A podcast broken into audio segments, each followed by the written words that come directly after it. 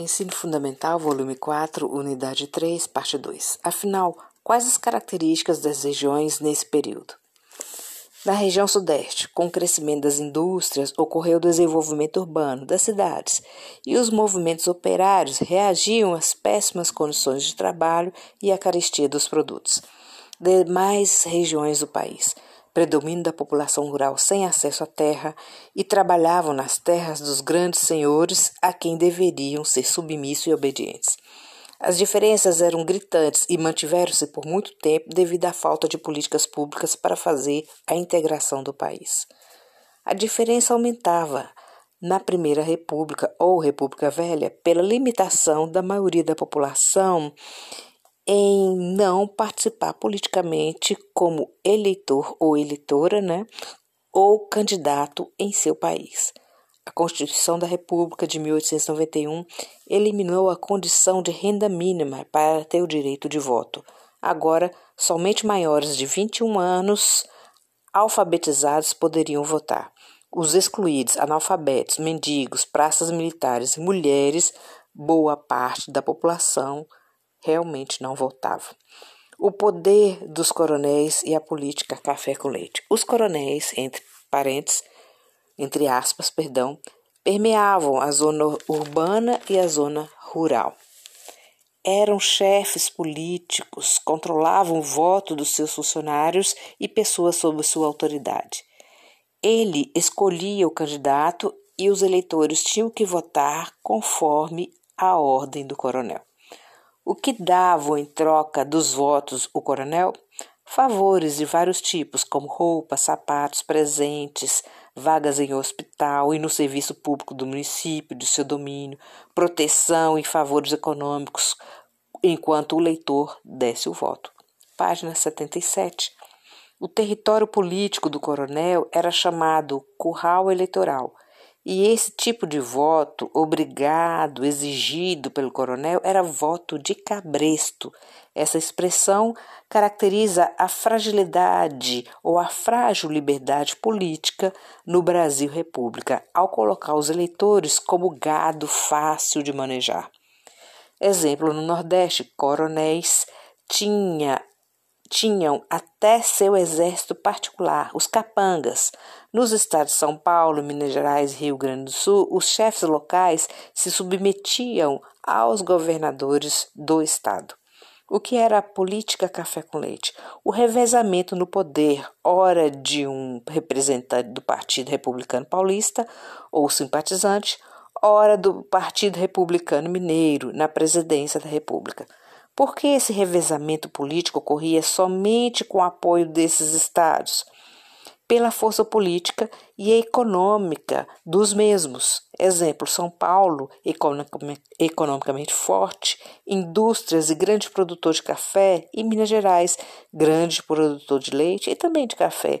E do ponto de vista político, tinha um dos maiores colégios eleitorais. Isso sim pesava bastante. Com o tempo, outros estados, com economias voltadas para outros setores, passam a se sentir desprestigiados e excluídos em seus interesses. E a burguesia industrial também, principalmente em São Paulo, e seus interesses chocavam-se com os interesses da oligarquia do café. A crise da Bolsa de Nova York de 1929 complicou e dificultou a possibilidade do governo de contrair empréstimos estrangeiros para proteger o setor cafeeiro e atender à demanda do setor industrial e os interesses do Norte, Nordeste, produtores de algodão, fumo e cacau, e do Sul, produtores de charque e arroz. Para controlar a crise e proteger os interesses do setor cafeeiro paulista, o presidente Washington Luiz indicou outro paulista como seu sucessor, 1930, o Júlio Prestes. Minas Gerais, Paraíba e Rio Grande do Sul se opõem. O gaúcho Getúlio Vargas forma uma chapa de oposição, tendo como vice João Pessoa, da Paraíba. Você sabia houve um movimento de revolta contra o governo federal nos anos de 1922 e 1924, no Brasil, promovidos por militares de média e baixa patente. Era o tenentismo. O tenentismo pretendia moralizar as instituições, buscar o apoio da população urbana e das oligarquias dissidentes, as que não se beneficiavam nos governos café com leite. Foram militarmente derrotados e parte dos revoltosos fugiram para o interior do Brasil sob a liderança de Miguel Costa e Luiz Carlos Prestes percorreram 25 mil quilômetros pelo país em dois anos, com o objetivo de espalhar a revolução, reformas políticas, sociais contra a exploração dos pobres. Esse agrupamento ficou conhecido como Coluna Prestes. No fim, Prestes tornou-se comunista e foi a principal liderança do Partido Comunista Brasileiro. Página 78. Charge. Título as próximas eleições, três pontinhos, de Cabresto, entre aspas. Ilustração da revista Careta, 19 de fevereiro de 1927. Temos três personagens. À direita da charge, uma mulher que representa a soberania do país. Está escrito soberania na barra do seu vestido, que cobre o joelho, e ela usa na cabeça um barrete frígio, semelhante ao francês no período da Revolução Francesa. Um homem de casaca, chapéu, óculos, bigode, e nas suas costas vem a palavra político, que segura o cabresto, ele, né? O, segura o cabresto, cabresto usado para puxar animais. E quem está sendo puxado possui o corpo de homem e a cabeça de burro. Este de terno, e no braço esquerdo está escrito eleitor. Os dois primeiros personagens conversam. Ela diz: É o Zé Besta? O político responde: Não, é o Zé Burro. Fim da charge. Análise da charge. É uma ironia à política da época, Primeira República ou República Velha no Brasil. Representa a República das oligarquias que, sob a batuta dos grandes agricultores, os coronéis, controlavam os eleitores manipulados manipulados ou manipulando seus votos e as eleições. A Revolução de 1930, página 81. Ouvimos que a política café com leite estava com os dias contados, em crise. As lideranças paulistas romperam com os mineiros e esses se uniram a outros estados, Rio Grande do Sul e Paraíba, para impedir que o outro paulista subisse ao poder nas eleições de 1930 foi o paulista Júlio Prestes, o melhor, é, Júlio Prestes, candidato de Washington, Luiz, que venceu. A oposição Minas Gerais, Paraíba e Rio Grande do Sul, chamado de Aliança Liberal, apoiada por militares, impediu a posse de Júlio Prestes, dando um golpe de Estado. Getúlio assume o poder. É chamado este período de Governo Provisório de 1930 a 1934.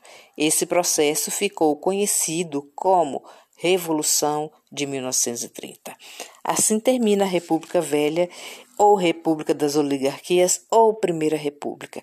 Fica diminuído o poder das oligarquias agrícolas, agrárias. O apoio de vários grupos políticos e setores econômicos faz Vargas incentivar a diversificação da economia e do mercado interno, sem negligenciar os grandes produtores agrários. E devido a essas diversas forças políticas que apoiaram o golpe, Getúlio centraliza decisões econômicas e políticas e articula o interesse, portanto, começa a articular os interesses, portanto, o tipo de governo nessa época, articulando os interesses, é novo. Como? Do ponto de vista econômico, promoveu o capitalismo, incentivou a industrialização de caráter nacional. Do ponto de vista social, articulou uma aliança entre a burguesia industrial e os trabalhadores. Do ponto de vista de segurança interna, fortaleceu as forças armadas, especialmente o exército. Os paulistas não gostavam do governo provisório de Vargas, porque julgavam que o encaminhamento político e econômico que Vargas dava era perigoso para seu próprio poder econômico. Alegava que Vargas inclinava para a ditadura. Solução: derrubar o governo de Vargas. Tem início aí a Revolução Constitucionalista de 1932. Página 82. Como foi a Revolução Constitucionalista? ocorreu no dia 9 de julho a 2 de outubro de 1932. Exigia saída de Vargas do governo provisório e uma nova Constituição. Teve participação popular, estudantes, industriais, pequena burguesia e operários. O movimento ficou relativamente isolado. Outras oligarquias não aderiram ao movimento, exceto o sul do Mato Grosso. Minas Gerais e Rio Grande do Sul resolveram sair, afinal, eles colocaram Vargas no poder.